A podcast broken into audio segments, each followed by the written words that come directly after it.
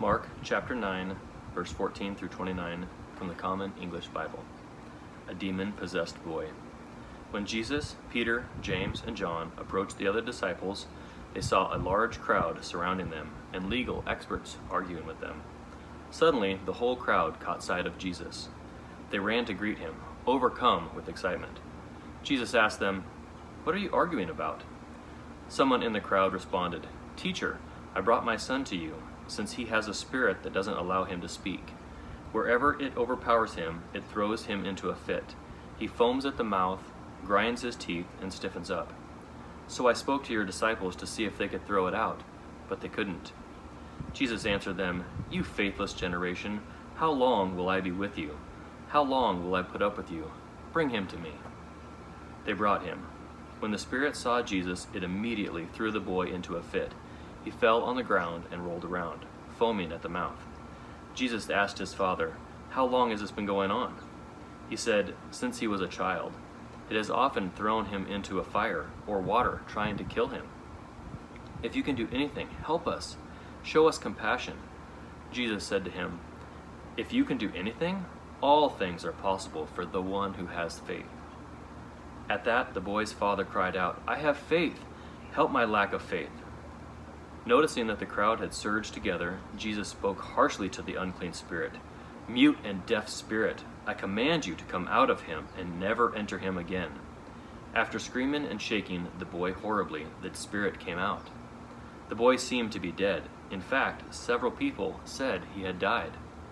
But Jesus took his hand, lifted him up, and he arose. After Jesus went into the house, his disciples asked him privately, Why couldn't we throw this spirit out? Jesus answered, Throwing this kind of spirit out requires prayer. A man approaches Jesus looking for help for his troubled son. His son is unable to speak and frequently has sudden seizures that throw him to the ground. He's been burned falling into the cooking fire and nearly drowned rolling into the lake. Just as the man begins speaking to Jesus, the boy falls to the ground and begins convulsing and foaming at the mouth. The desperate father cries out, Jesus, if you can do anything, help us. There are stories in the Gospels about heroes of faith. Uh, there's the soldier who comes to Jesus seeking help for his servant. He, he says to Jesus, just say the word, and I know he will be healed. Uh, there's the hemorrhaging woman who thinks to herself, All I have to do is just touch Jesus' robe, and I will get better. Uh, these people are commended in the Gospels for great faith. They are easy to admire. But this guy, he's easy to relate to. If you can do anything, Jesus, help us. This is a guy who has his doubts. And, and I suspect he would argue he has good reason for them. These seizures have been happening since his boy was little. Uh, no doubt he's taken his son to see countless doctors and religious healers over the years, but nothing has gotten better. Hearing Jesus' reputation, he brought his son to Jesus' disciples, his apprentices, for help. But they also failed to make any difference. Even if you start out with faith, faith can wear thin after a while. Doubt isn't something that religious people tend to talk about often, but most people have some kind of experience with it. I mean, maybe just on a few of the darkest nights of your life, or maybe as a constant voice whispering in the back of your head.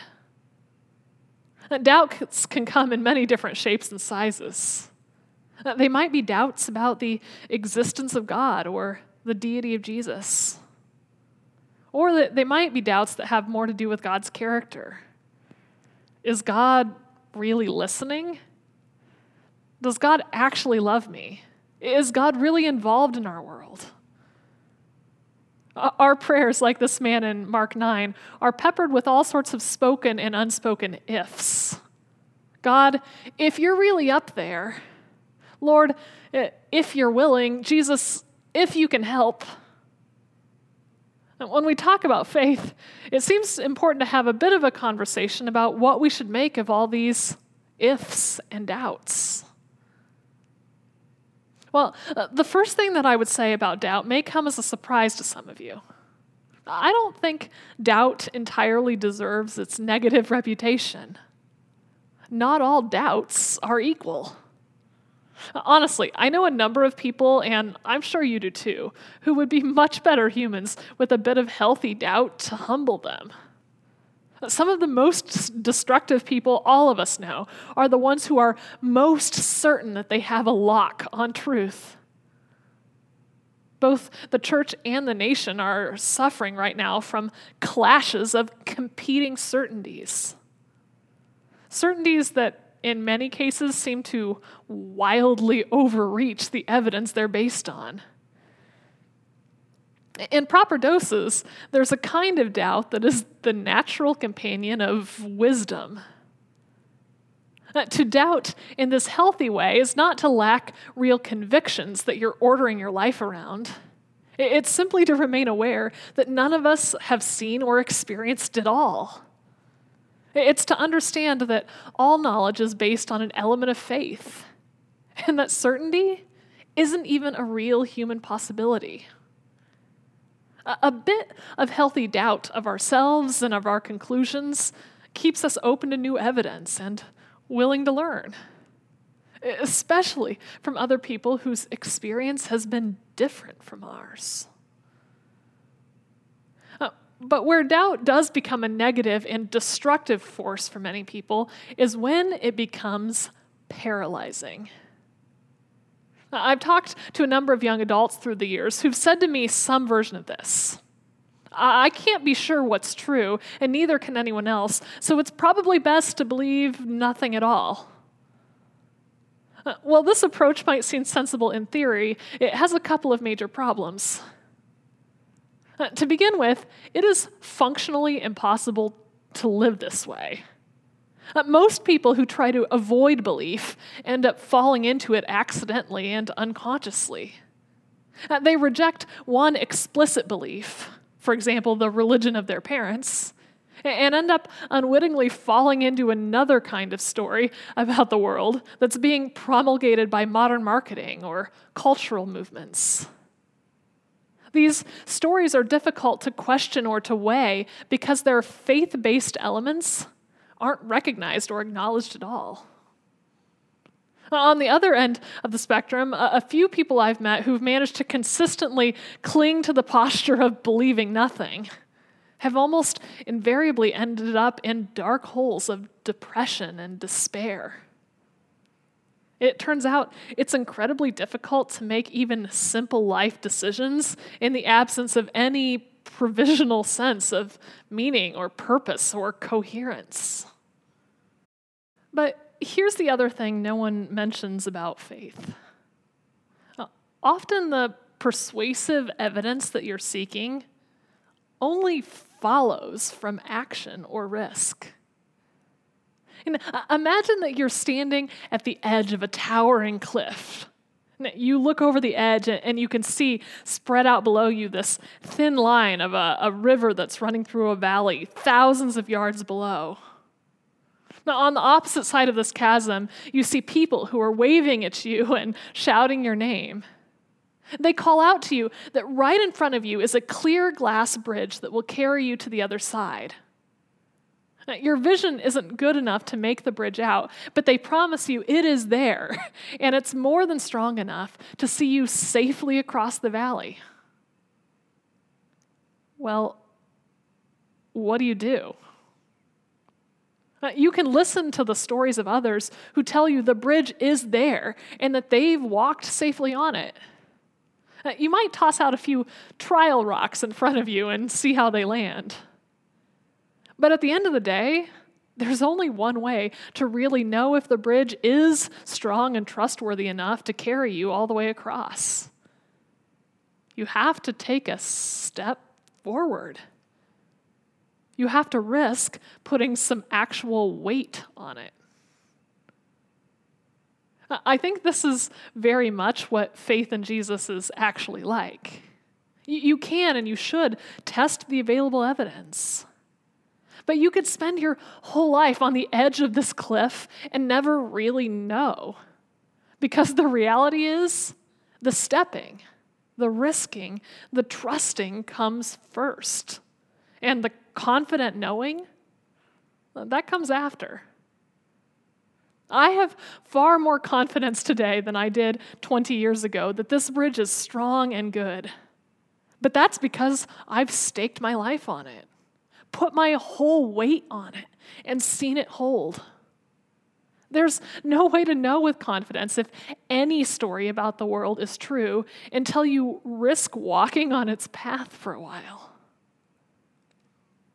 What I love about the story of the man in Mark 9 is that he clearly has his doubts, but he does exactly the right thing with those doubts. He carries them toward Jesus. He doesn't let his doubts keep him at a distance. He comes up to Jesus and he owns his current position plainly. Jesus, I kind of believe you, or at least I want to, but also I, I kind of don't. And then he says, Help me. Help that part of me that's scared and still pretty skeptical. And here's the amazing part of the story that's enough.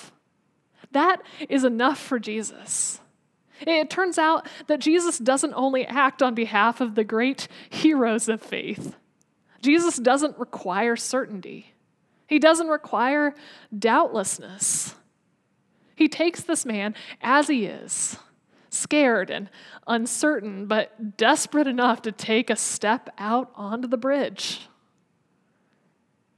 In Matthew's version of this same story, after the man's son is healed, Jesus' disciples come to him and they ask Jesus why they couldn't pull off the healing. And Jesus says to them, Because you have little faith.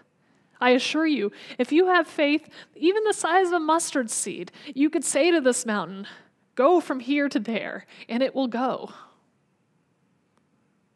This statement from Jesus clearly raises a big question. Exactly how much faith, how much trust is actually required to see what Jesus can do? Uh, Jesus makes it very clear in his interaction with this father that the standard is not doubtlessness but some faith is required, at least a mustard seed side amount. So, how much exactly is that? Well, best I can tell from this story, a mustard seed amount of faith is about as much faith as it takes for you to take your doubts toward Jesus. Uh, the funny thing about faith is it has this compounding quality to it. You might only have just a little faith, just enough to pray an if kind of prayer. If you can do anything, Jesus, help. You might only have enough faith to take your problems to Jesus with a mix of trust and skepticism. But because Jesus is compassionate and desires to be trusted, sometimes that little seed is all that's required. And when, like this doubting man, you see that tiny seed of faith and hope, drive you toward Jesus and something changes, the tiny seed of faith begins to grow into something larger and more confident. You take more things to Jesus and you see him act again, and faith begins to build, to compound on itself. I heard theologian Greg Boyd say recently that biblical faith is measured not by your level of certainty, but by your level of commitment. In other words, reaping the dividends of faith does not require you to be sure. The sooner you let that one go, the better. Certainty is out of reach. It is, isn't even really helpful to us. But commitment is willingness to go all in on a relationship. It's a choice to keep showing up, doubts and questions and all. It's a decision to pursue Jesus to obey Him, to ask for His help, even when you are a complicated mix of unbelief and belief. The opposite of faith isn't doubt. The opposite of faith is fear. Doubts are safe in the presence of Jesus, but it's fear that keeps you from coming to Him at all, from taking the risk to put your foot out on that bridge and gain new evidence of what He can do. Uh, whether you believe or doubt today, do it in the presence of Jesus. That's enough. It's a big enough seed to get that process started. Let's pray together. Lord, we confess that we are, all of us probably, some version of the man in this story. The mix, the proportion of belief and unbelief that exists inside us changes day to day and even moment to moment. we trust you sometimes, or at least we want to trust you, but also we're not sure. Sometimes the stakes seem so high. And maybe some of us have been standing on the edge of the cliff for a long time, looking at the people waving us, saying the bridge is there, and wondering if we can believe them. Wondering if we can really believe that there is something strong enough and trustworthy enough to bear the weight of our lives. If that is us, we pray that you would give us the courage today to take one foot and take one first step out and put some weight on that bridge. To take our doubts and our skepticism and our hope and our longing and those tiny seeds of faith that are in us and bring them all into the presence of you and say, Jesus, help us. We thank you that you can and have many times made great things from very small seeds. And we look to you and wait on you to demonstrate what you can make possible. In Jesus' name we pray. Amen.